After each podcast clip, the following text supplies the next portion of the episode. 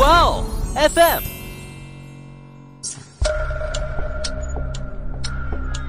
事件众说纷纭，案情扑朔迷离。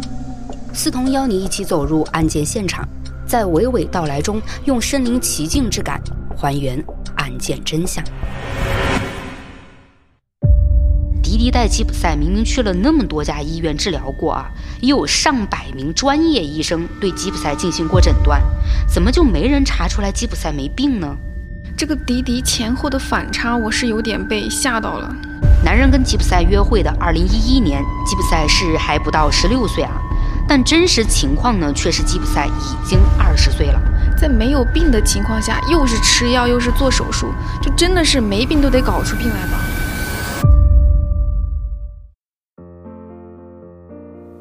大家好，欢迎收听《爱因斯坦》，我是思彤，我是某某。今天要讲的这起案件呢，是一起谋杀案，发生在二零一五年的美国。说来其实也有点巧啊，就我刚计划要来讲这起案件的时候呢，就查到了一篇新闻，说这起谋杀案的主谋在二零二三年的十二月二十八号已经被释放出狱了。嗯，凶杀案，然后凶手都出狱了。嗯，不过我有注意到一点啊，你提到主谋，嗯，也就是说这一期是一个有明确真凶的案件哈。嗯，上期你不是提了一个建议吗？嗯，而且我确实也有看到听众留言啊，说想听个有结果的。对那本期当然就要安排上了啊。那这起案件呢，促使悲剧发生的原因其实 挺让人窒息的。具体怎么个窒息法呢？我就来详细的讲讲这起案件。时间回到二零一五年六月十四号下午三点左右，脸书上一个名叫迪迪的账号发布了两条动态，也就是这两条动态，竟然是立刻引发了网友的讨论。第一条动态是呢，那婊子死了；第二条动态是我砍了那头肥猪，还强暴了他那可爱又无辜的女儿，他的尖叫声实在是太大了。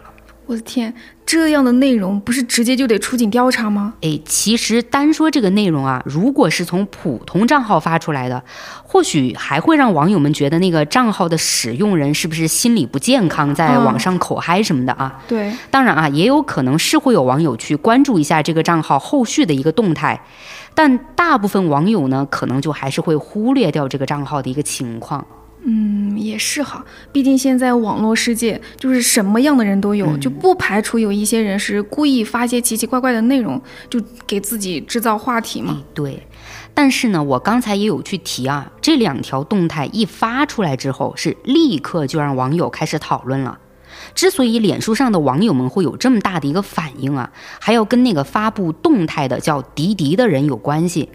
要知道，这个迪迪的账号的使用者可是在美国十分有名的一对母女。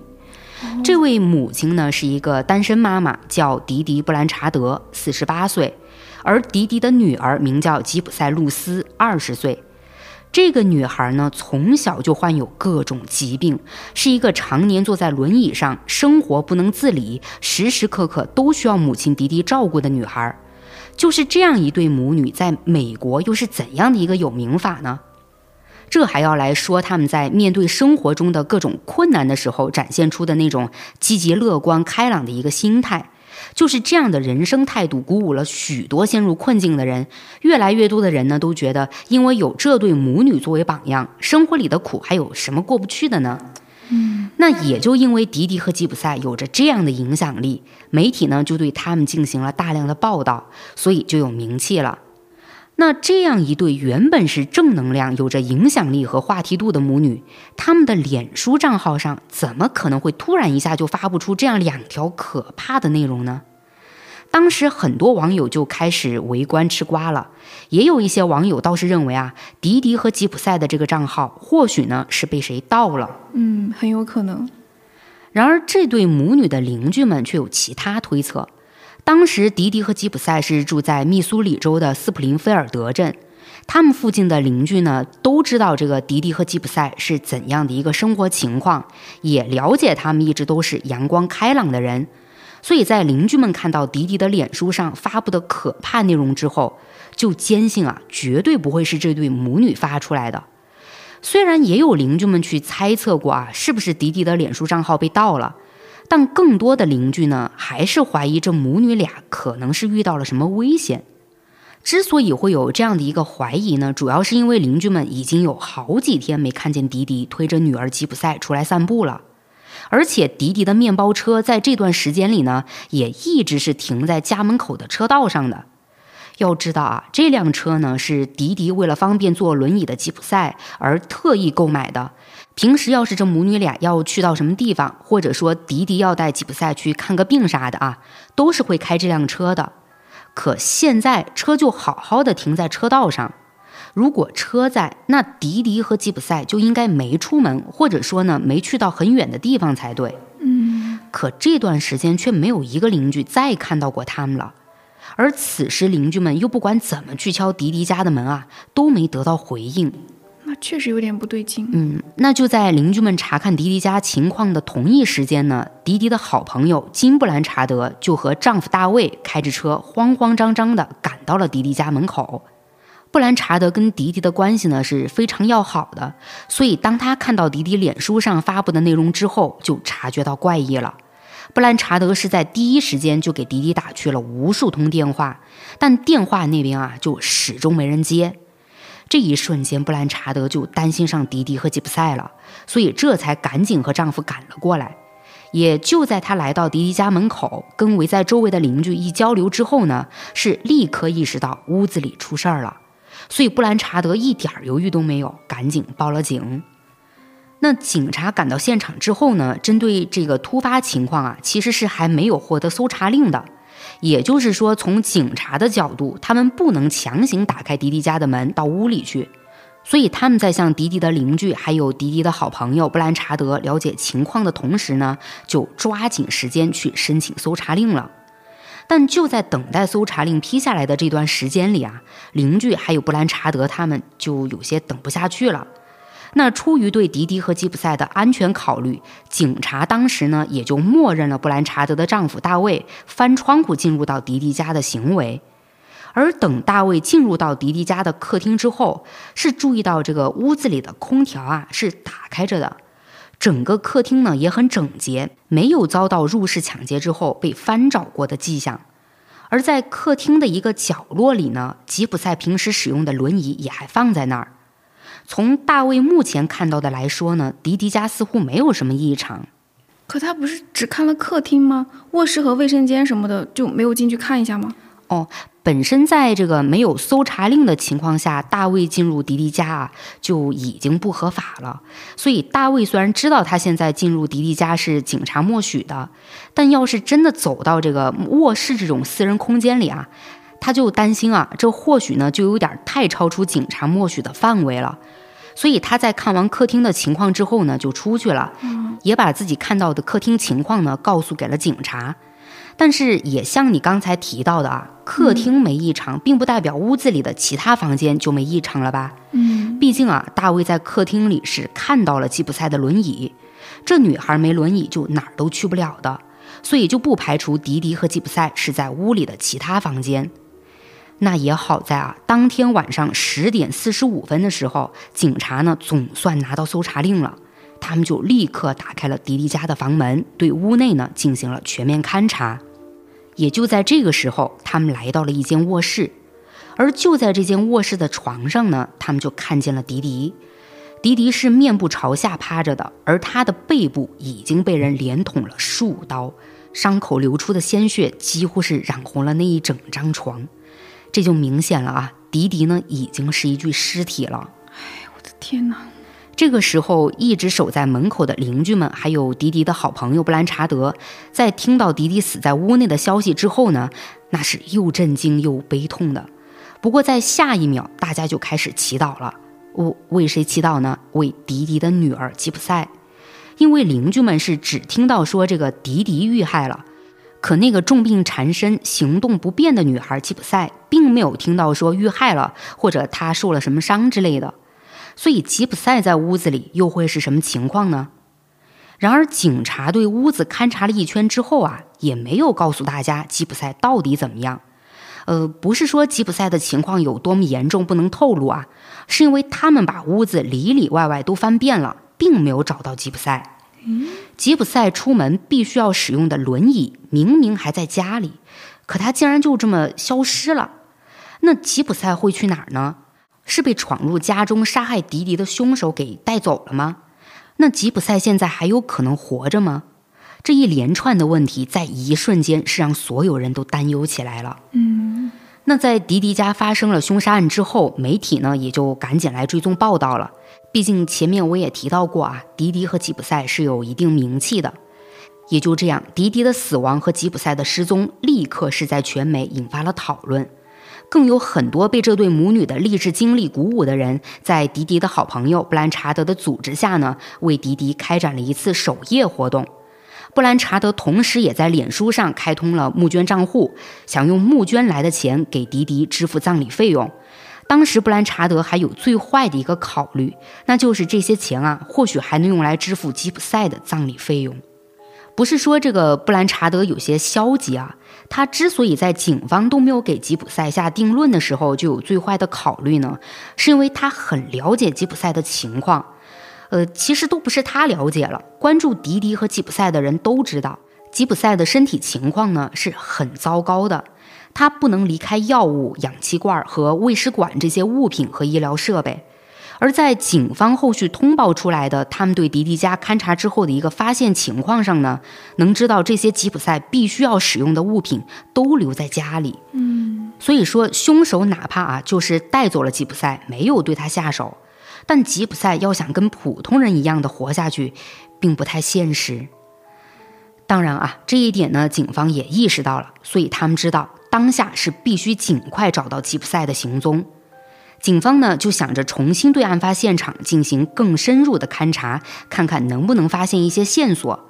除此之外呢，他们也还对这个迪迪的尸体进行了尸检。哦，我先来说案发现场勘查到的一个具体情况。最开始呢，我们是了解到迪迪家的客厅没有被翻动过，是毫无异常的。嗯，对。可在迪迪尸体被发现的卧室里呢，情况就不同了。迪迪的卧室是被翻得乱七八糟的，用来存放贵重物品的保险箱被打开了，而保险箱里面是啥都没有。也就是说呢，凶手杀了迪迪之后，把迪迪放在保险箱里的东西全部拿走了，可能是一笔钱，也有可能呢是珠宝首饰啥的。那也就是说，凶手的作案动机是图财吗？嗯，从现在了解到的情况来看呢，谋财害命也是有可能的。呃，我们下面呢又再来看法医那边给迪迪进行尸检之后得出了一个什么结果？嗯，迪迪呢背后是被捅刺了十七刀，死因是失血过多，而在迪迪的嘴巴上还缠着那种宽胶带，这个胶带呢很明显就是为了防止迪迪呼救，所以才贴上去的。可警方对这个胶带进行鉴定之后呢，并没有发现上面有指纹。而根据法医对迪迪死亡时间的推断啊，迪迪呢其实已经死了好几天了啊。那这么说，吉普赛失踪也得有好几天了呀？对。那从目前了解到的这些来说啊，凶手竟然是在好几天前就作案了。那他要是真的绑走了吉普赛的话，很可能这个吉普赛已经凶多吉少了。对呀，大家也都清楚了嘛，吉普赛的健康状况是离不开药物还有这个医疗设备的。嗯。然后警方又经过深入分析之后呢，就觉得凶手的作案动机不会是单纯的只为了图财。你想啊，如果凶手单纯就是图财，那他杀害迪迪或许是因为他偷盗的时候呢被这个迪迪发现了，情急之下就动手杀了人。可他都杀了迪迪了，面对没有任何反抗能力的吉普赛，不就更大概率也是应该直接杀掉吗？怎么会想着拿完迪迪家里的值钱东西之后又绑走吉普赛呢？对哈，警方呢就结合脸书上迪迪账号发布的内容来进行了一个判断，他们认为发布内容的很有可能就是凶手，而这个凶手对迪迪和吉普赛应该是有恨意的，因为从两条内容里是能看出来啊，发布动态的人呢应该特别反感迪迪。不仅是第一条动态对这个迪迪的称呼很不尊重啊，就连第二条动态也还用侮辱性的词汇去强调了迪迪的死。接着呢，他就说自己侵犯了吉普赛。这完全就是凶手在迪迪和吉普赛身上发泄自己的愤怒。所以警方就认为呢，凶手的作案动机应该是仇恨导致的报复。嗯，可是这对母女能做些什么才能让人这么恨他们呀？嗯，迪迪和吉普赛在所有人眼中都是乐观、积极、开朗的。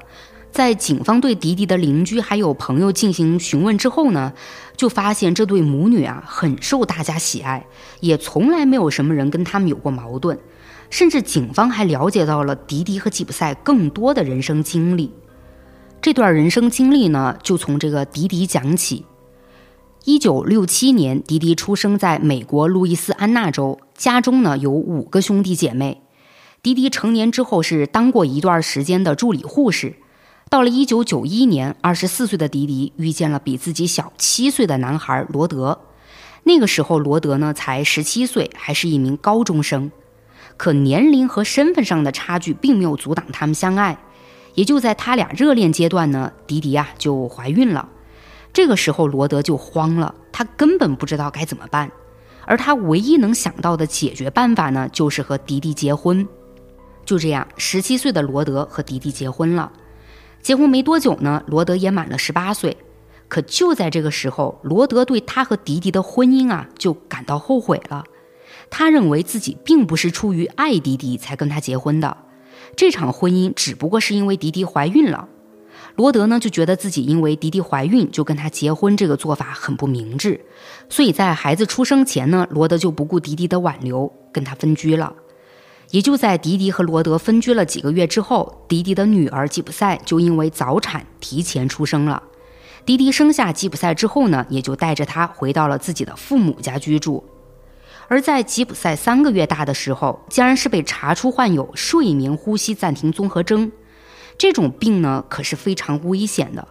长期下来，患者会因为脑部缺氧引发各种心血管疾病，严重的情况啊，那就是猝死。迪迪就十分担心幼小的吉普赛，于是从吉普赛被确诊了这个疾病之后呢，迪迪就开始带着吉普赛四处寻医问药。迪迪为了治疗吉普赛呢，到最后啊，都把自己的工作给辞了。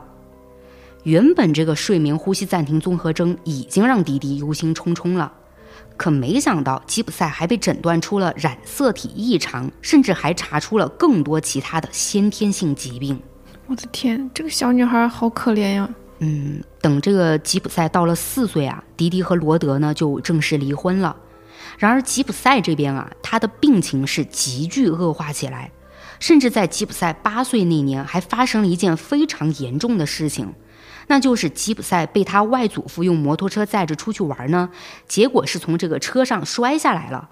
当时跟吉普赛他们在一起的呢，据说还有这个迪迪的侄子，这个侄子呢是跟迪迪讲啊，说吉普赛伤得很轻，不过就是轻微的膝盖擦伤。虽然侄子说的这么无所谓啊，但迪迪却不这么认为了。毕竟他知道吉普赛身体情况很不好，所以迪迪就觉得，哪怕吉普赛是再小的伤，但都有可能对他造成很大的伤害。所以迪迪是坚持认为，吉普赛的伤呢，要比看起来的要严重，搞不好啊，还需要做手术才能治愈。而迪迪的担忧呢，还真出现了。也就在吉普赛从摩托车上摔下来之后，他的病情啊就加重了，甚至是让吉普赛永远都坐在了轮椅上。天哪！那也因为吉普赛的身体情况糟糕成了这个样子啊，他呢也就没办法去学校上课了。于是迪迪呢就决定自己在家里教女儿。也就因为这样，吉普赛的学历停在了小学二年级。这之后呢，迪迪又因为和家人有了分歧，他就带着吉普赛搬到了新奥尔良居住。当时迪迪是没有任何经济来源的，但因为这对母女确实情况比较特殊啊，所以就住在了政府提供的公共住房里。而迪迪和吉普赛每个月的生活费呢，就全靠前夫罗德支付的抚养费了。可我们知道啊，吉普赛身体情况不好，是需要长期就医治疗的。那迪迪家的开销就靠抚养费怎么够啊？对，吉普赛看病的这个费用呢，就能把他们的生活费全部花掉。而且迪迪带着吉普赛搬到这个新奥尔良之后呢，吉普赛的病情啊，似乎就又加重了。迪迪不仅要花更多的钱，也要花更多的时间去带吉普赛看不同领域的专科医生。而在看病期间呢，迪迪为了让那些医生更清楚女儿吉普赛到底是什么情况，就一遍遍告诉医生，吉普赛因为先天不足，患有癫痫、肌肉萎缩症、急性白血病、睡眠呼吸暂停综合征，以及各种视力和听力问题。又由于吉普赛脑部发育迟缓呢，他的心理年龄要比实际年龄小。说实话，很难想象一个人身上会有这么多病，就。这对母女真的很艰难。嗯，是，而且吉普赛这些疾病让他身体差到了，只要一感冒或者是咳嗽啊，就会被送往急诊室。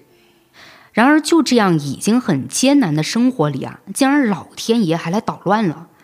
当时呢是二零零五年的八月，飓风卡特里娜是席卷了整个新奥尔良以及周边城市，很多房屋都被摧毁了。也因为这场天灾呢，是让很多民众无家可归，这里面啊也就有迪迪和吉普赛。不过这场灾难却没有击垮母女俩，他们艰难地从坍塌的公共住房里爬出来之后呢，不仅没有沮丧难过，反而是振作精神，给像他们一样陷入困境的邻居们打气。吉普赛呢还给大家唱歌，安慰他们说一切都会过去的。这对原本在平静生活当中就过得非常艰难的母女啊，竟然在灾难面前展现出来了平常人都没有的乐观和坚强。民众们呢，瞬间就被迪迪和吉普赛的精神给感动了。这之后，迪迪和吉普赛的事迹就被当地媒体报道出去了，也就这样立刻轰动了美国。母女俩呢，就很快成了家喻户晓的名人，因为名气起来了嘛，再加上吉普赛这种很罕见的患病情况。所以就有慈善机构来帮助他们了，是给迪迪和吉普赛在密苏里州西南部的奥罗拉租下了一间房子，让他们呢有了稍微好一些的居住环境。等到了二零零七年呢，十二岁的吉普赛因为在灾难期间有那么一个感动美国的表现啊，就被当地奥利基金会评为了年度儿童。而到了二零零八年呢，国际慈善机构人人家园在密苏里州的斯普林菲尔德给被飓风摧毁家园的灾民们啊建了一个公共社区。迪迪当时也就带着女儿搬到了这里。也因为人人家园的工作人员知道这个迪迪母女他们的一个情况啊，就还专门将迪迪和吉普赛的房子刷成了粉色，并且呢还给屋子安装了轮椅滑坡和热水浴缸。这个轮椅滑坡呢，就是为了方便吉普赛出门；而热水浴缸呢，是他们想来辅助吉普赛能更好的治疗他的肌肉萎缩症。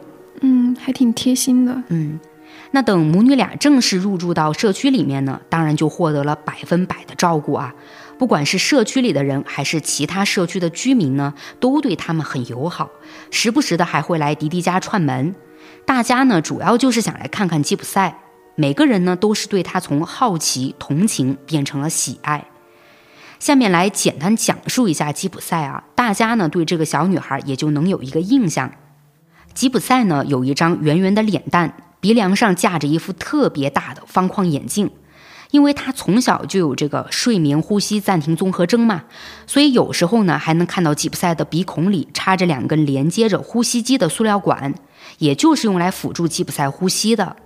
又因为吉普赛有其他疾病，他不就需要长期接受药物治疗吗？嗯，所以吉普赛的头发和牙齿呢都几乎掉光了。吉普赛说话的时候呢，还会有些口齿不清楚。然后因为嘴里没有牙齿嘛，平时吃饭呢也都是靠着一根喂食管来吃东西。这样的吉普赛坐在轮椅里啊，真的是很让人心疼。嗯。但就是这样一个小女孩，她每次出现在公众面前呢，永远都是一脸阳光的笑容，这让所有人都能感受到吉普赛脆弱的外表下，其实呢有着一颗坚强乐观的天使之心。那也就是刚才整个讲到的迪迪和吉普赛的事迹啊，就让很多民众自发的愿意去帮助他们了。同时呢，一些慈善机构还有企业也向这对母女伸出了援助之手。也就从这个时候开始，迪迪带女儿吉普赛去别的州看病，坐飞机的话呢，就是直接免费的。而且迪迪和吉普赛呢，还可以免费去迪士尼玩。甚至吉普赛还通过许愿基金会获得了美国著名乡村音乐歌手米兰达·兰伯特的邀请，去了米兰达的演唱会现场。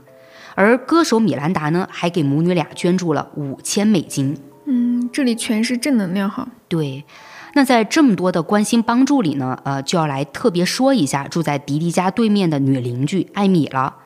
艾米呢，跟迪迪一样是个单身母亲，她是独自抚养着四个孩子，也就或许是因为她和迪迪啊有着这么比较相似的一个经历，艾米对迪迪家呢就格外照顾，经常会到迪迪家帮忙，什么开车送迪迪和吉普赛去机场啊，帮他们去这个山姆会员店里带东西回来之类的。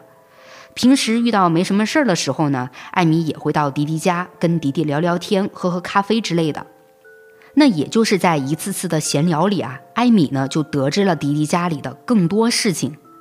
原来迪迪之所以会带着当时那么小的女儿离开父母家，搬到这个新奥尔良去生活，其实是因为迪迪的父亲经常虐待吉普赛，有时候啊，甚至还会用烟头去烫吉普赛的皮肤。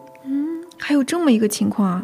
嗯，然后艾米还从迪迪那儿了解到啊，吉普赛的生父呢，也就是罗德，也不是个好人，不仅是个瘾君子，还会对迪迪家暴，后来竟然还嘲笑吉普赛的残疾。而迪迪和罗德离婚之后呢，他除了按照法律规定给抚养费之外，就从来没再关心过吉普赛了。真是无语。嗯，迪迪和吉普赛是过得很苦啊。但到了艾米认识迪迪他们的时候呢，迪迪和吉普赛已经走出困境了。虽然说吉普赛的疾病还是没有办法去根治，不过这母女俩的生活情况、经济条件都确实是开始一点一点的好起来了。对，而且身边都是爱他们的人，都那么热心的去帮助他们。对，没错。唉。可是我一想到这么好的母女俩，竟然一个被杀了，一个生死未卜，还是有点难过。嗯，从刚才我讲到的那些事能明白啊，迪迪和吉普赛的性格很好。嗯，他们身边，呃，就像你说的，全是爱他们、帮助他们的人。对。可在警方了解到这些情况之后呢，就更疑惑了。因为在讲迪迪和吉普赛这些经历之前呢，我不是说警方是觉得凶手的作案动机应该是仇恨导致的报复吗？嗯，但是这么了解调查下来呢，迪迪和吉普赛的人缘明明很好啊，也没有谁跟他们吵过架、红过脸的。可是那两条可怕的动态该怎么去解释呢？能发出那种内容，怎么看也都是恨迪迪和吉普赛的人呢？对，所以侦破关键呢就在迪迪的脸书账号上了。警方现在呢，就是要调查那个发布动态的账号，看他呢是在什么地方登录的。哦，对，查 IP，顺着网线抓。没错。那在查 IP 的时候呢，警方还做了一件事情。当时呢，已经是这个二零一五年了，监控这些呢是完善了，所以警方在查 IP 地址的时候，也就调取了迪迪家附近的监控，想要去看看能不能从监控这个角度找到凶手的踪迹。嗯，也是个办法。那技术部门在 IP 地址的追查上呢，效率啊是更快一些。就在案发后的第二天，也就是六月十五号，警方通过对 IP 地址的追踪，很快就锁定了那两条脸书动态发送时的位置，竟然离迪迪和吉普赛在的密苏里州斯普林菲尔德有九百多公里，都到了威斯康星州了。然后警方又继续调查呢，就有了更加精准的地址，并且通过这个地址呢，是查到了一处屋子，屋主人呢叫尼古拉斯·戈德约翰。于是斯普林菲尔德警方就立刻联系了威斯康星州那处屋子所在地的警方。当地警方得知情况之后呢，就赶紧派出了一队警员前往了尼古拉斯的住处，第一时间就将他给逮捕了。而且最让大家感到幸运的是啊，吉普赛就在这间屋子里，并且呢安然无恙，吉普赛没有受到一点伤害。嗯，这是最好的消息了。嗯，当时吉普赛被解救出来之后呢，大家确实都觉得这是一个非常好的消息啊，所有人呢都松了一口气。然而在第二天早上，斯普林菲尔德的警长却在新闻发布会上说了这么一句话，他说：“事情并不总是像大家看起来的那样。”嗯，这难道还有反转？对，谁能想到啊？吉普赛压根儿就不是尼古拉斯绑架的，相反，吉普赛和尼古拉斯还是情侣关系，而且迪迪是他们合谋杀害的。嗯，不会吧？这个吉普赛为什么要杀一直照顾着他的妈妈呀？我下面呢就来一点一点的给大家揭秘了，真的是让人意想不到的发展方向。呃，先说出现的有点突兀的吉普赛的男朋友尼古拉斯啊，嗯，尼古拉斯呢，二十九岁，有自闭症，并且呢还有一些心理疾病。尼古拉斯跟吉普赛呢是在二零一二年从一个约会网站上认识的，一开始他们只是很随便的聊天啊，但聊着聊着呢，自然也就聊出感情了嘛。也就在两个人开始想往这个情侣关系上发展的时候呢，吉普赛就跟尼古拉斯坦白了自己的病情，说自己身患重病啊，还不能行走，需要坐轮椅这些。而尼古拉斯却完全不介意吉普赛的病情，甚至还非常真诚地表白说吉普赛就是他眼中的天使。就这样，吉普赛呢和尼古拉斯就确定了情侣关系。那在吉普赛恋爱之后呢，每一天啊是更加幸福了。但是毕竟尼古拉斯跟吉普赛不在一个州嘛，距离呢也是很远的，所以从他们确认了情侣关系之后呢，所谓的见面也不过是在线上开个视频啊，就是生活中还是没有见过对方的。对，不过尼古拉斯和吉普赛在那个时候的爱情啊，也没有被见不到真实的对方和两个人的距离给影响到，反而在他们交往了一段时间之后呢，吉普赛就很想把尼古拉斯介绍给母亲迪迪认识。可在这个时候，吉普赛就有点担心了，因为别看母亲迪迪对他那么关心照顾啊，其实很多时候呢，迪迪对吉普赛都显得有些过度保护。从吉普赛小时候起，迪迪就不太喜欢他和男生交往，更别说成年之后，迪迪在吉普赛社交方面呢是管得越来越严格的。可是现在的吉普赛是完全陷入热恋中了嘛，他呢就是很想让尼古拉斯被母亲接受。但他呢也知道自己不能这么突然一下就把有男朋友的事情告诉迪迪，所以吉普赛呢就和尼古拉斯商量了一下，决定在一家电影院里来演一场偶遇，让母亲和尼古拉斯先见上一面。那怎么个偶遇法呢？也就是吉普赛会让迪迪带他去某一家电影院看电影，尼古拉斯呢就在同一时间来到那家电影院，然后跟吉普赛和迪迪见面。吉普赛呢就会趁这个机会给母亲迪迪介绍尼古拉斯。当然啊，尼古拉斯的身份在这次呢就只是好朋友。吉普赛是想让迪迪先对尼古拉斯有一个好印象，后续呢再慢慢的让尼古拉斯多在自己和迪迪面前出现几次，这样呢再告诉迪迪尼古拉斯是自己的男朋友，或许啊迪迪呢会更容易接受一些。之后呢这场偶遇是成功了。但是尼古拉斯却并没有给迪迪留下什么好印象。不过呢，这也不影响总算线下见面的小情侣升温他们的爱情。吉普赛和尼古拉斯因为这次见面是爱得更轰轰烈烈了。这之后，即便吉普赛和尼古拉斯还是没办法经常线下见面，但他们在线上的紧密联系呢，是让他俩有了结婚的打算。可迪迪不是对尼古拉斯印象不好吗？那这婚姻不就会受阻了吗？哎，确实是这样的。因为吉普赛当时实在是想和尼古拉斯在一起，他呢就鼓足勇气跟这个迪迪坦白了他俩的关系，然后也告诉了迪迪他和尼古拉斯计划结婚。这当然就遭到了迪迪的强烈反对。这之后呢，迪迪开始密切关注吉普赛的一举一动，甚至都开始限制吉普赛上网了。那本来不在一个州的小情侣，线下见面就很困难。平时呢，只能在线上联系的他们，现在是瞬间就没有更多的交流了。这呢，就让吉普赛怨恨上了阻挠自己的迪迪。也就在某一天啊，吉普赛趁母亲迪迪不注意的时候呢，就用手机跟尼古拉斯取得了联系，并且这一次，吉普赛是表明自己想要摆脱母亲，跟尼古拉斯一起生活的想法。那怎么才能彻底摆脱母亲的管控呢？吉普赛想到的最稳妥的办法就是杀掉迪迪。而在吉普赛偷偷使用手机跟尼古拉斯保持联系的这段时间里呢，他们就制定好了一个计划。这之后，时间是来到了二零一五年六月，尼古拉斯就再次来到了吉普赛所在的密苏里州斯普林菲尔德。尼古拉斯当时呢是在吉普赛家附近的旅馆里订了一间房。而另一边的吉普赛呢，也已经按照尼古拉斯的要求，给他准备好了胶带、刀和手套。那在一切准备就绪之后呢，吉普赛和尼古拉斯就确定好了作案时间。也就在这一天半夜啊，吉普赛呢就趁着迪迪睡着之后，悄悄地去给来到家门口的尼古拉斯开了门。等尼古拉斯进屋之后呢，吉普赛就把准备好的手套、胶带和刀子这些工具递给了尼古拉斯，然后他就躲进了卫生间里。尼古拉斯看吉普赛走开了，他就前往了迪迪的卧室，趁迪迪还在熟睡的时候呢，就迅速将胶带贴在了迪迪的嘴上。这一下呀，迪迪当然就醒过来了嘛，但他再怎么挣扎都没用了。尼古拉斯是赶紧用手捂住了迪迪的嘴，另一只手呢是毫不犹豫地举起了刀，朝着迪迪的后背连捅了十七刀，直到迪迪完全没有了动静，当然啊，也就是死亡了。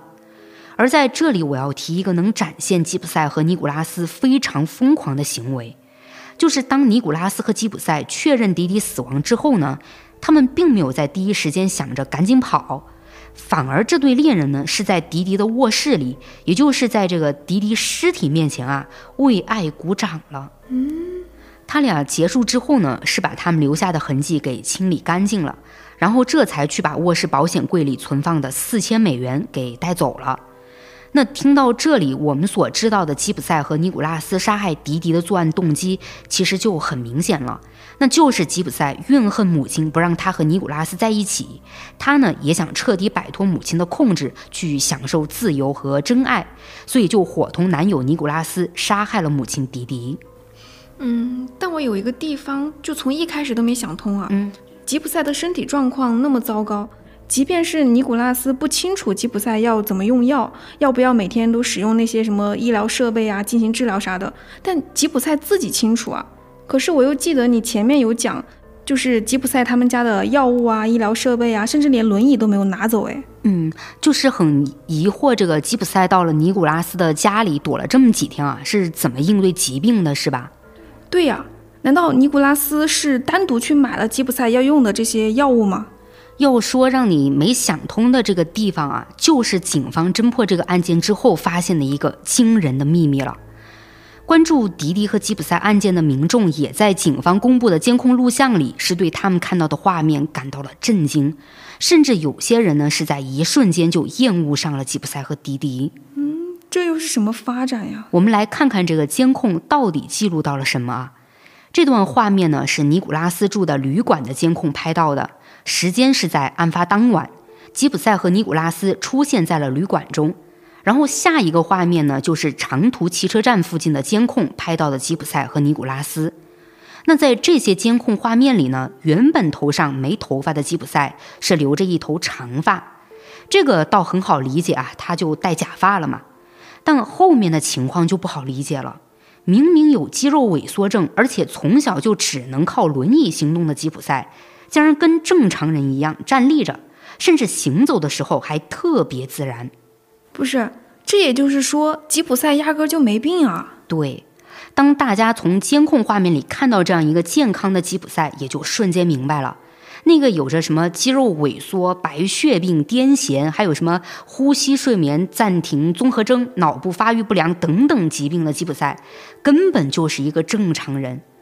可这个时候大家都不明白了，吉普赛既然这么健康，那他为什么要从小就装病呢？而且这个装病可还不是说他就在家里躲着就行啊，他可是让他妈妈迪迪带着他到处看病啊。然而被警方逮捕之后的吉普赛就告诉警方了，说这场骗局呢都是母亲迪迪让他这么做的。这反转的，嗯，那迪迪让吉普赛从小就装病，又是因为什么呢？接下来警方就开始对迪迪和吉普赛母女以前的经历进行深挖了。这一挖呀。竟然是发现已经死亡的迪迪，并没有大家表面上看到的那样真诚和蔼可亲。首先来说，迪迪这个名字就是假的。迪迪原名叫做克劳丁·布兰查德，很多年来他都在使用各种别名和假名。虽然说迪迪确实是出生在美国路易斯安那州，家中呢有五个兄弟姐妹，但他对所有人隐瞒了他小时候就有的偷东西行为。不过，这个偷东西的行为主要只是针对迪迪自己家啊。他呢是一遇到不顺心的事儿，就会把家里的东西偷出去卖钱。等长大一点之后呢，迪迪还因为诈骗被捕入狱过。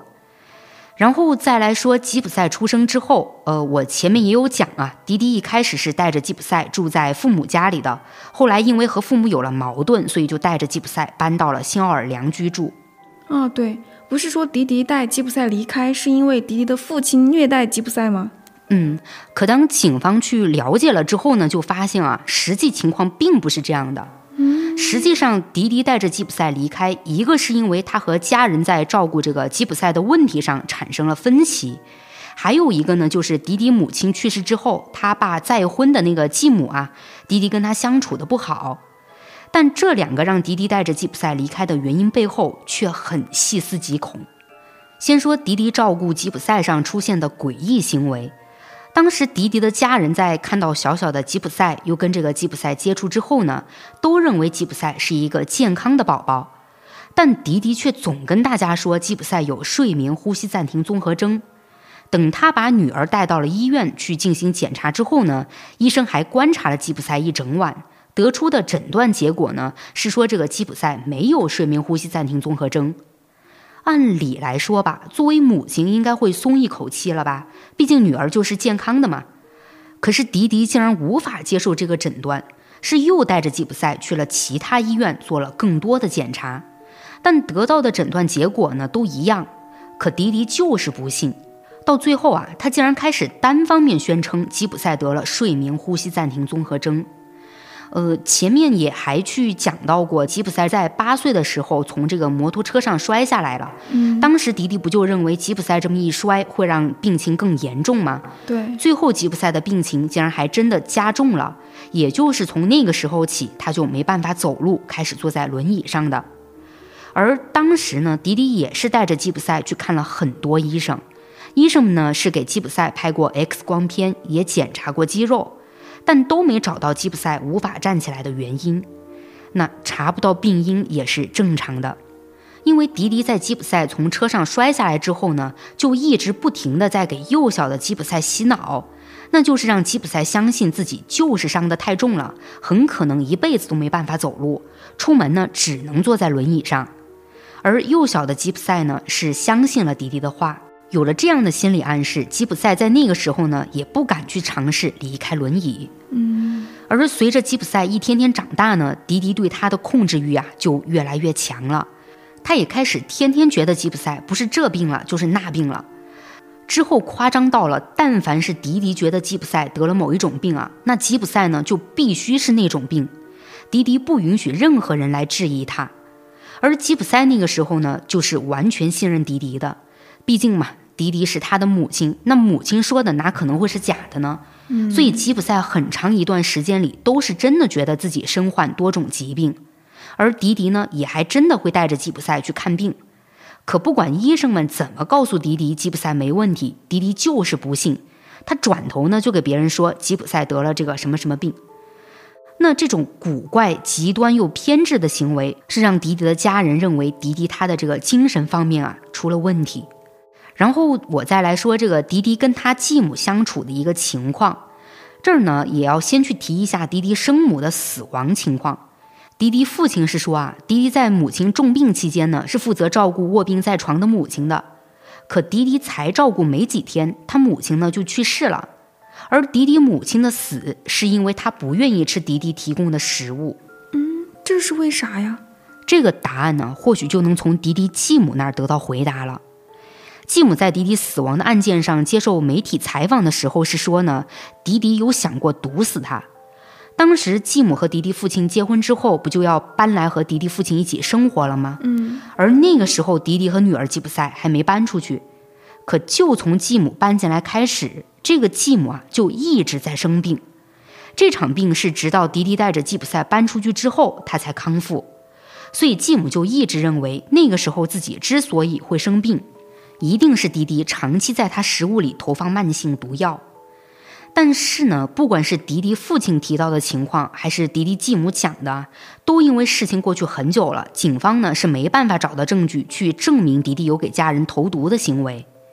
但从迪迪家人提到的这两件事情上呢，还有这个迪迪给吉普赛无中生有这么多疾病的行为上。我们是能感觉到啊，迪迪好像精神上是有些问题，很偏执极端，而且他控制欲也很强。嗯，这个迪迪前后的反差，我是有点被吓到了。你听到后面啊，估计会觉得这个迪迪更吓人。他呢，其实除了在自己女儿患病情况，还有搬离父亲家的情况上有说谎之外呢，还对前夫罗德对待吉普赛的行为上有说谎。就最开始我有去讲啊，迪迪呢说前夫家暴她，而且呢还有毒瘾，嗯，也没有管过吉普赛，还嘲笑吉普赛。事实上啊，罗德呢根本就不是这样的。据罗德说啊，吉普赛出生的时候其实很健康，可等女儿三个月大的时候，迪迪就一口咬定吉普赛有睡眠呼吸暂停综合征。罗德就想不通了，迪迪到底是从哪儿看出来吉普赛有病的？那因为迪迪以前不是做过这个护士助理吗？他就用各种专业的医学术语给罗德解释他是怎么判断出吉普赛生病的。那一通说是把罗德说的云里雾里的。所以那个时候的罗德呢，也就以为吉普赛真像迪迪说的那样是生病了，也就没去干涉迪迪带着吉普赛频繁的去医院看病。然后他俩最后不离婚了吗？那在罗德结束了跟迪迪的婚姻之后，过了几年他也就再婚了。但即便罗德再婚了，也还是没有忘记吉普赛。除了每个月都给迪迪他们寄去抚养费之外呢，其实罗德还在吉普赛小的时候有把吉普赛接到自己和现任妻子的家里小住过一段时间。但随着吉普赛慢慢长大呢，罗德也不知道是因为什么原因导致的啊，迪迪就开始不允许吉普赛再到他那儿住了。但即便这样呢，罗德啊却还保留着在吉普赛过生日的时候带着礼物去拜访迪迪和吉普赛的习惯。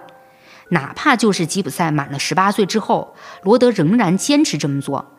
但罗德记不起来具体是在吉普赛几岁生日的时候呢，迪迪就再也不让罗德进门了，只让他把礼物留下。人呢，反正是马上就得走。而当迪迪控制吉普赛的事情曝光之后，罗德回想起来这些啊，就才意识到，迪迪这么不想他见到吉普赛，应该就是害怕自己发现女儿没有生病。哦，原来是这样。嗯，那下面呢，我再说回到迪迪带着还小的吉普赛离开他父亲之后啊，那个时候迪迪面临到的最大难题不就是钱吗？就哪怕吉普赛的病都是迪迪编出来的，但他要让吉普赛相信自己有那些病，同时呢，也还要其他人也相信，就必须要把吉普赛的病塑造的更加真实。所以迪迪不管怎么生活拮据啊，也还是要带吉普赛去各大医院看病治疗的。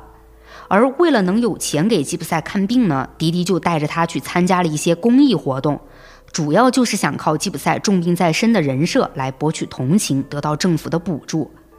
让迪迪没想到的是啊，这方法还真行，母女俩真的得到了一些补助，也就不知道是不是迪迪尝到甜头了啊，他的行为呢就变得越来越极端。吉普赛不是还被说是有这个白血病吗？嗯，那迪迪为了塑造吉普赛得了白血病的这么一个病人模样啊，就强行将吉普赛的头发给剃光了。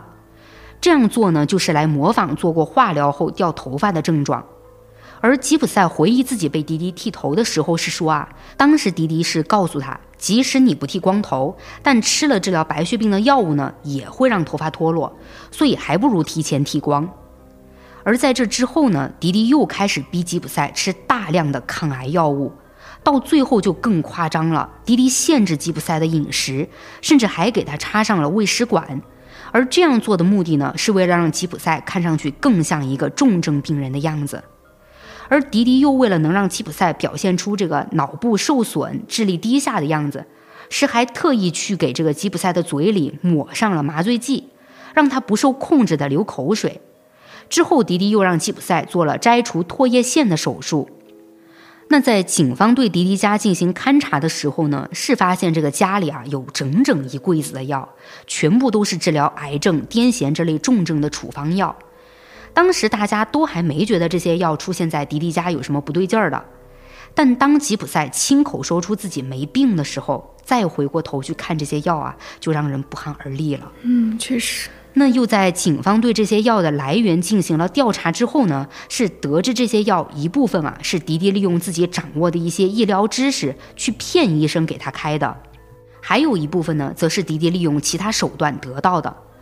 而据不完全统计呢，迪迪生前是带吉普赛去看过一百五十名不同病症领域的医生。在给吉普赛做手术上呢，除了刚刚提到的摘除唾液腺的手术之外，他还强迫吉普赛多次进行肠胃手术、眼部手术。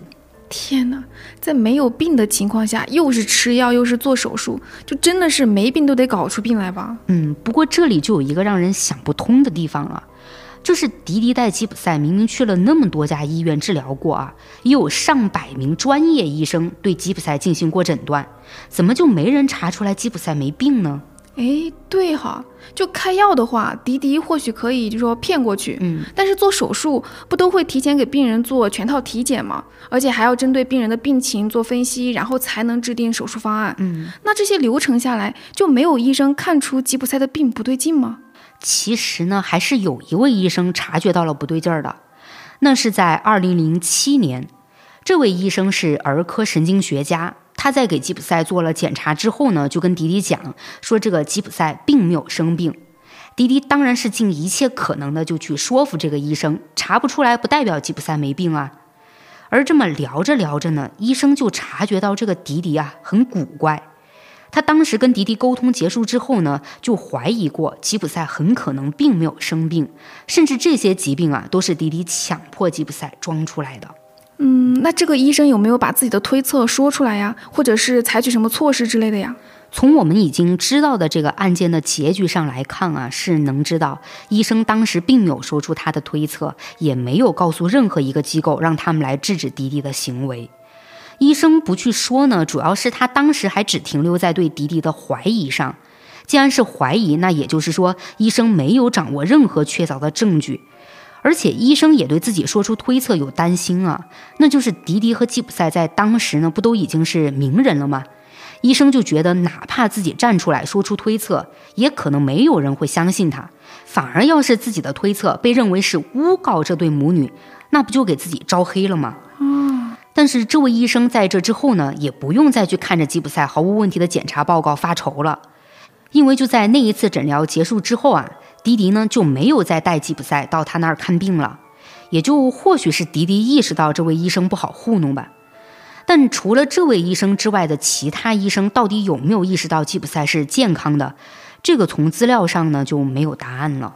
嗯，那我现在就有一点好奇啊，嗯，迪迪是一直让吉普赛从小病到大的嘛？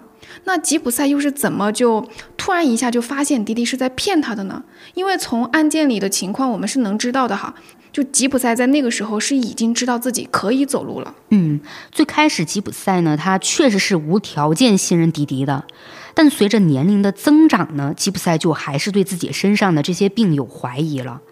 有一次啊，他为了证实自己的怀疑是不是正确的，是做了一番心理斗争，去尝试着吃了迪迪不让他吃的食物。因为迪迪一直有警告这个吉普赛，说他呢有乳糖不耐，不能去吃奶制品以及含有乳糖的蛋糕这些食物。可吉普赛呢就趁着迪迪外出的时候，去偷偷喝了家里的牛奶，还吃了蛋糕。他原本以为自己会立刻不舒服，结果这一天都过去了，吉普赛竟然一点毛病都没有。也就因为这次的大胆尝试呢，吉普赛就意识到，或许自己根本就没有母亲说的那么多疾病。就在这个时候，他低头啊，盯上了自己的双腿。那我会不会也能走路呢？吉普赛脑子里有了这么一个想法之后，他就忍不住的想去证实了。吉普赛呢，就又等到弟弟出门的一天，是鼓足勇气尝试着离开了轮椅。而尝试之后的结果就令他震惊了。原本一直被母亲迪迪告知的自己患有肌肉萎缩症、不能行走的双腿。却在此时此刻让他站在了屋子里，而且还能正常的行走。吉普赛那个激动啊，他就明白了嘛，自己根本就没生病。但是呢，吉普赛的这个激动劲儿也没持续多久，他就又乖乖的坐回到轮椅上了。之所以他重新选择坐回轮椅呢，是因为吉普赛从小就生活在迪迪的高压管控里，他根本不敢去反抗迪迪，当然也就不敢让迪迪知道自己戳穿了他的谎言嘛。而吉普赛呢，是只能把自己没有生病的真相吞在肚子里，他当然也不能跟任何人去讲。就因为这样，在吉普赛得知自己没病之后呢，每一天就都生活在恐惧里了。毕竟他以前是默认自己有那么多病的嘛，吃药、做手术、插管什么的都不会有什么抗拒。但现在他是知道自己是一个完全健康的人啊，还要吃那么多药、做手术，换谁不怕呢？也就因为这种恐惧，是让吉普赛的情绪越来越差，迪迪当然呢就察觉到了吉普赛的异常，他呢也就怀疑上了吉普赛，或许已经知道了自己并没有生过病。但是这对母女谁都没有去戳穿啊，反而是迪迪也感到害怕了。他是担心吉普赛会暴露出没生病的事实，也就从迪迪开始害怕的那一刻起，他对吉普赛的控制是更加的变本加厉。以前迪迪还会让这个吉普赛去参加一些活动，多露露脸，提升一下曝光度之类的。而现在迪迪是巴不得吉普赛永远都待在房子里。你就看迪迪这种行为啊，所以就要说回到吉普赛偷偷交往了一个男朋友的事情上了。迪迪就更不可能允许他交男朋友了嘛。天哪，这种管控我听的都要窒息了。嗯，对。但面对迪迪恐怖的控制欲呢，吉普赛还是反抗了。呃，不是说跟尼古拉斯合谋杀害迪迪的这次啊，反倒是在这之前就有过。那次呢，是迪迪带着吉普赛参加了当地举办的科幻小说大会，在大会上，吉普赛认识了一个三十岁出头的男人，但因为迪迪在场嘛，吉普赛和这个男人呢就没有太多交流。当他俩要分别的时候呢，吉普赛就给男人留下了自己的社交账号。也就在这之后呢，吉普赛就和这个男人开始了在网上的交流。而到了二零一一年二月的一天，吉普赛在这个男人的邀请下呢，是去了一间旅馆。不过吉普赛前脚刚进去没多久啊，迪迪就找来了。那迪迪之所以会这么快就找到吉普赛呢，是因为吉普赛在确定了这次约会之后，是把自己要去约会的事情告诉给了邻居艾米的女儿阿丽亚。呃，虽然吉普赛没有多少能说话的朋友啊，但毕竟呢，他和迪迪跟邻居也相处了好几年了嘛。吉普赛呢，就慢慢的和艾米的女儿阿丽亚成了朋友。不过在案发后，阿丽亚是告诉警方呢，她其实并没有太多机会和吉普赛单独在一起，因为迪迪基本上是每时每刻都陪在吉普赛身边的。可要是吉普赛找到机会单独和阿丽亚在一起呢，他就会跟阿丽亚讲迪迪对自己太过度保护了，让他喘不过气之类的话。除了抱怨母亲迪迪之外呢，吉普赛也向阿丽亚说过他渴望爱情，有时候呢也还会跟阿丽亚畅想未来的另一半会是什么样子。那在吉普赛去跟那个科幻大会上认识的男人见面的时候呢，迪迪因为怎么都找不到吉普赛，所以第一时间呢就跑去找阿利亚了。他虽然有把握吉普赛不会把他们装病的事情告诉给外人啊，但他呢却知道女儿一定会跟别人讲自己的一些小秘密。那当然，迪迪还是懂吉普赛的，他果然是在阿利亚这里问出了吉普赛的约会地址。就这样，迪迪才赶到了旅馆房间。而当他敲开了房间门之后呢，就像跟吉普赛约会的男人甩出了吉普赛的出生证明，让男人知道吉普赛还是个未成年人。男人当然啊，就灰溜溜的跑了。可是吉普赛自己很清楚，他自己根本就不是未成年人。虽然按照迪迪对外公布的吉普赛的出生年月日来看呢，男人跟吉普赛约会的2011年，吉普赛是还不到16岁啊，但真实情况呢，却是吉普赛已经20岁了。嗯，不是，你不是说迪迪拿出了出生证明吗？难不成这个出生证明是假的？诶，出生证不是假的，但是迪迪在给吉普赛办理出生证的时候呢，是谎报了吉普赛的真实出生年份。迪迪这个操作之所以能成功啊，还是靠了零五年的那场飓风。在灾难结束之后，政府不是要安置他们吗？迪迪那个时候就说，飓风毁掉了家里的大部分东西，其中呢就包括吉普赛的出生证明和医疗记录。所以在那之后呢，迪迪是重新给吉普赛办理了出生证明，也就把吉普赛真实的出生年份一九九一年改成了一九九五年。哦，那在吉普赛跟别人约会的这件事情发生之后，带着吉普赛回家的迪迪不用说了啊，那是气得不行的，他直接就把吉普赛的电脑给砸了。并且还威胁吉普赛说：“如果你再想着出去跟别人见面，或者是逃跑，我就打断你的腿，让你真的一辈子都坐在轮椅上。”天哪！威胁完吉普赛之后呢，迪迪似乎还不解气，是又用锁链将吉普赛绑在了床上。这一绑啊，是足足绑了有两个星期。而在这期间呢，迪迪还对吉普赛说：“在所有人眼里，你就是个重症病患。”大家也还知道你有脑部疾病，智力有问题，你就是一个完全没有行为判断能力的人。吉普赛，你要是去报警，警察也不可能相信你。那这个时候面对母亲的威胁，吉普赛呢是又恨他又怕他。可在吉普赛已经知道自己健健康康之后，再加上呢他又有了这么一次接触异性的机会啊，所以吉普赛对自由的向往已经是埋藏在心里了。但为了不让迪迪再次把自己绑起来，或者说呢真的打断他的腿，吉普赛呢还是装出了一副听话的样子。也还好啊，迪迪渐渐的呢对他就放松了警惕。就这样，迪迪允许吉普赛每天可以当着他的面使用一段时间自己的电脑。一开始吧，吉普赛也就在迪迪的监视下上上网、玩玩游戏、打发一下时间。但时间一长吧，迪迪也不可能一直盯着吉普赛嘛。于是，在迪迪做其他事情的时候呢，吉普赛就在网上偷偷建了一个名为“艾玛露丝”的秘密脸书账号，重新开始呢，在网上和人聊天了。也就在二零一二年的时候，吉普赛呢就在网上认识了尼古拉斯，他们呢是在线上聊了有两三年，然后呢就有了开头的合谋杀害迪迪的事情。嗯，那听到这里，我就是不太理解哈。嗯，就是正常来说，母亲不都希望看到女儿健康快乐的长大吗？嗯，那迪迪身为母亲，就是对女儿吉普赛做的这些，除了欺骗就是控制，还有就是对吉普赛从小到大的折磨。他这么做，难道就是为了靠卖惨来成名，然后赚钱吗？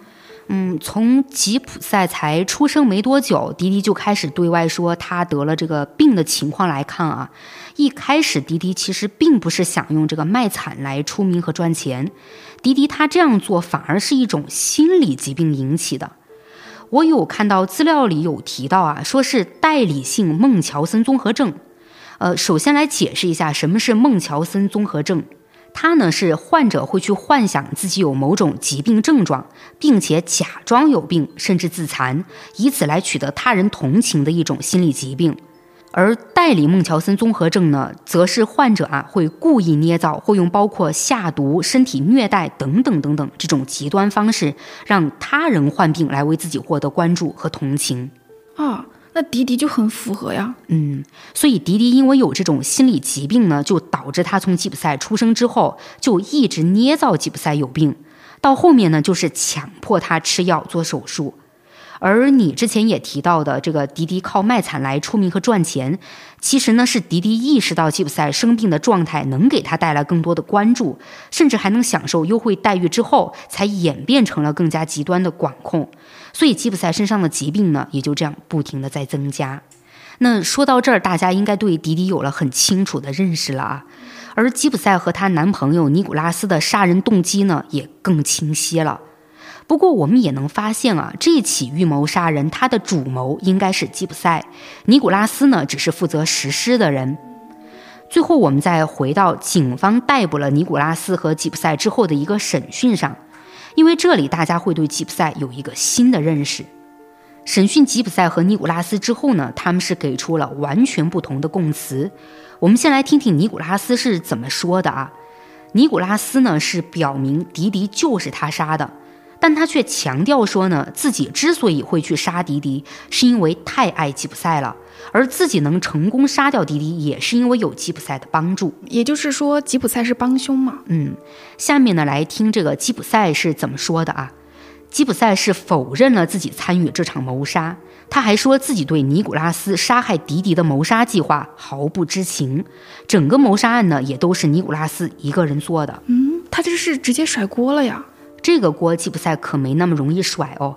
在最开始，我有讲到吉普赛和尼古拉斯要实施他们的谋杀计划的时候呢，尼古拉斯不是让吉普赛帮他准备了作案工具吗？嗯，对。只要能有证据来证明吉普赛帮忙准备了作案工具，那就能证明吉普赛知道并且参与了谋杀案。而这个证据，警方找的是一点都不费力气，是有点戏剧性了啊。因为这个证据就留在尼古拉斯和吉普赛的聊天记录里。原来当时尼古拉斯让吉普赛帮忙准备作案工具的时候呢，是在网上跟他交流的。那警方就通过这个聊天记录呢，是立刻戳穿了吉普赛的甩锅行为。嗯，这确实太好查了。对，那在吉普赛看到警方拿出的这段聊天记录呢，他也就没再狡辩说自己不知道谋杀迪迪的计划了。但是吧，他却给自己参与谋杀案的行为找了一个借口。吉普赛说呢，案发当天他吃了一种抗焦虑的药。这个药吃完后呢会有副作用，就反正让他迷迷糊糊的。也就是在这个药物的作用下呢，他才打开门让尼古拉斯进了屋，然后又默许了尼古拉斯杀害迪迪。哎，吉普赛现在去提药物作用，不就是想说自己参与案件的时候没有正常人的行为判断能力吗？对，但是随着警方对吉普赛和尼古拉斯更深入的调查呢，他们是发现了一些指向吉普赛就是谋杀案主谋的证据。警方是在社交平台上发现了吉普赛主动提出要尼古拉斯杀迪迪的聊天内容，然后是在二零一四年的五月，也就是案发的前一年啊，尼古拉斯当时就有告诉过他的一个朋友，说吉普赛呢想要杀自己的母亲。这一点，警方也有跟尼古拉斯的朋友去确认过，证实了尼古拉斯的确在二零一四年就有说过吉普赛策划谋杀案的情况。不过，在警方去询问吉普赛的时候呢，他是没有承认的。但吉普赛倒是告诉警方啊，尼古拉斯在案发当晚曾试图强奸迪迪。嗯，这什么情况呀？呃，不知道大家还记不记得啊？尼古拉斯在杀害迪迪之后，不还和这个吉普赛在迪迪的房间里发生了关系吗？嗯，记得。当时听着还觉得很无语。嗯，那根据吉普赛的供述呢，在案发当晚，尼古拉斯在杀害迪迪之后，其实是想去侮辱迪迪的尸体，而吉普赛不愿意母亲被这样对待，所以就让尼古拉斯强奸了自己。警方基于吉普赛的说法呢，也去向尼古拉斯进行过求证。尼古拉斯虽然是承认啊，他在某一时刻确实是有想过和迪迪的尸体发生关系，但是呢，他并不承认案发后自己强奸了吉普赛。他坚称两人当时发生性关系是双方自愿的。那由于两人各执一词呢，警方也无法认定谁的说法是真的。但不管怎么说啊，经过这一通调查呢，警方是确定了实际动手杀害迪迪的人也就只有尼古拉斯一个。那在案件调查结束之后呢，时间也就来到了二零一六年七月，吉普赛呢也就迎来了他的最终审判。他通过认罪协议承认了二级谋杀罪，最终呢，法官判处吉普赛最低刑期，也就判了他十年有期徒刑。而尼古拉斯的审判时间呢，就拉得有点长了，直到二零一八年的十一月，最终审判结果才出来。尼古拉斯因一级谋杀被判处终身监禁，不得假释。那在节目最开始，我也有去提过啊，就在去年的十二月二十八号，也就是刚过去没多久的二零二三年里啊，三十二岁的吉普赛呢已经获得假释出狱了。嗯，虽然这个案件尘埃落定了，但还是有一点值得去说一下，那就是在民众对案件的讨论上，就在这个案件过去之后啊，没过几年呢，以这起案件为原型改编的电视剧《恶行》就播出了。这一部剧啊，是立刻在网上掀起了一场舆论风暴。大部分人都认为，吉普赛产生杀害母亲的这样一个可怕想法，到最后伙同男朋友去实施呢，都是在母亲迪迪病态畸形的管控中被逼出来的。吉普赛本身就是受害者，而吉普赛的生父罗德也借着这些力挺吉普赛的舆论呢，就通过一家网站发起了请愿，希望法院能提前释放吉普赛。不过也有另外一部分网友发表了不同观点啊。他们虽然觉得吉普赛的遭遇是值得同情，但是吉普赛对于母亲迪迪骗取社会福利和捐助的行为，也不可能是从头到尾不知道的。所以从某个角度来讲呢，吉普赛也是母亲迪迪欺诈行为的帮凶。这些网友还认为啊，吉普赛被母亲迪迪控制期间呢，其实是有很多种方式可以去逃脱迪迪的控制的。比如说，在出席公共活动的时候呢，吉普赛就可以离开轮椅，站起来向大家说明一切。但为什么吉普赛就要配合母亲演戏，到最后宁愿用谋杀的方式来结束这场控制，都不愿意在公开场合里勇敢地说出真相呢？那吉普赛有给出什么解释吗？直接回答倒没有啊，但是吉普赛在接受采访的时候有去讲他和迪迪出现在公开场合的时候是如何被迪迪控制的。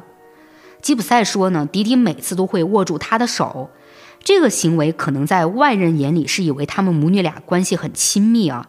但是吉普赛知道，这是迪迪开始对他的言行举止进行控制引导了。就如果吉普赛表现的不像是智力有问题，或者是他说的太多了，迪迪呢就会用力捏住他的手，让他闭嘴，或者让他赶紧调整状态。那如果吉普赛表现得很好呢，迪迪就会轻轻地捏一下他的手，让他继续。哦，那这么说，吉普赛被这么长期的控制着，就你要让他突破心理上对母亲的恐惧，在公开场合下就是勇敢的说出真相，还是不太现实的。嗯，那案件讲到这里呢，我倒是还想去提一下迪迪的父亲、继母以及侄子在迪迪死亡之后的一个反应啊，他们呢似乎都很高兴迪迪死了。不仅不愿意出钱给迪迪办葬礼，甚至迪迪的父亲和继母呢，还把迪迪的骨灰冲进了马桶，并且还说这是迪迪应有的惩罚。但听完整个案件哈，我还是有一点好奇，就是吉普赛和尼古拉斯杀了迪迪之后，不是逃走了吗？嗯，这就说明最起码他们还是不想被警方抓的。那他们后来又是为什么要在脸书上发那两条动态呢？就是不仅是直接让大家注意到了迪迪的死，甚至还曝光了他们的行踪。哎，呃，关于这一点呢，吉普赛后来接受采访的时候倒是有去提过啊。他说那两个内容呢是自己让尼古拉斯发的，因为他担心母亲的尸体一直不被人发现，会在家里腐烂掉。他呢不希望母亲是这样一个结果。哎，其实从这里我们也能看出来啊，吉普赛对母亲的感情是很复杂的。嗯，毕竟吉普赛还是和迪迪就生活了那么长时间嘛。对，后来到了这个二零一七年，这起案件呢也有被拍成一部纪录片，当时吉普赛也参与了纪录片的拍摄。面对镜头呢，吉普赛对自己伙同尼古拉斯谋杀母亲迪迪的行为是表示了后悔的。他说自己知道这个方式是错误的，但吉普赛呢又觉得啊，母亲迪迪的死亡是让他终于获得了真正的自由。唉，那案件讲到这里就告一段落了哈，就接下来还是到了我的影视剧推荐环节。那前面思彤也提到了这起案件改编的电视剧《恶行》，我就不说了，因为说实话，这部剧我只是听过，就是一直没来得及看。不过今天听完这起案件之后呢，我倒是想起了另一部就是我看过的美剧，片名叫《利器》。这部剧呢是改编自《消失的爱人》原作者的同名处女作。就关于剧情，我在这里就不跟大家剧透了，只要大家去看，就知道我为什么要提这部剧了。哦，感觉这个剧的剧情应该不简单了，去看了就知道了哟。好，呃，那今天呢，我就和某某聊到这儿了，欢迎大家点击订阅、收藏啊，也欢迎大家多多评论互动哦。我们下期再见，拜拜，拜拜。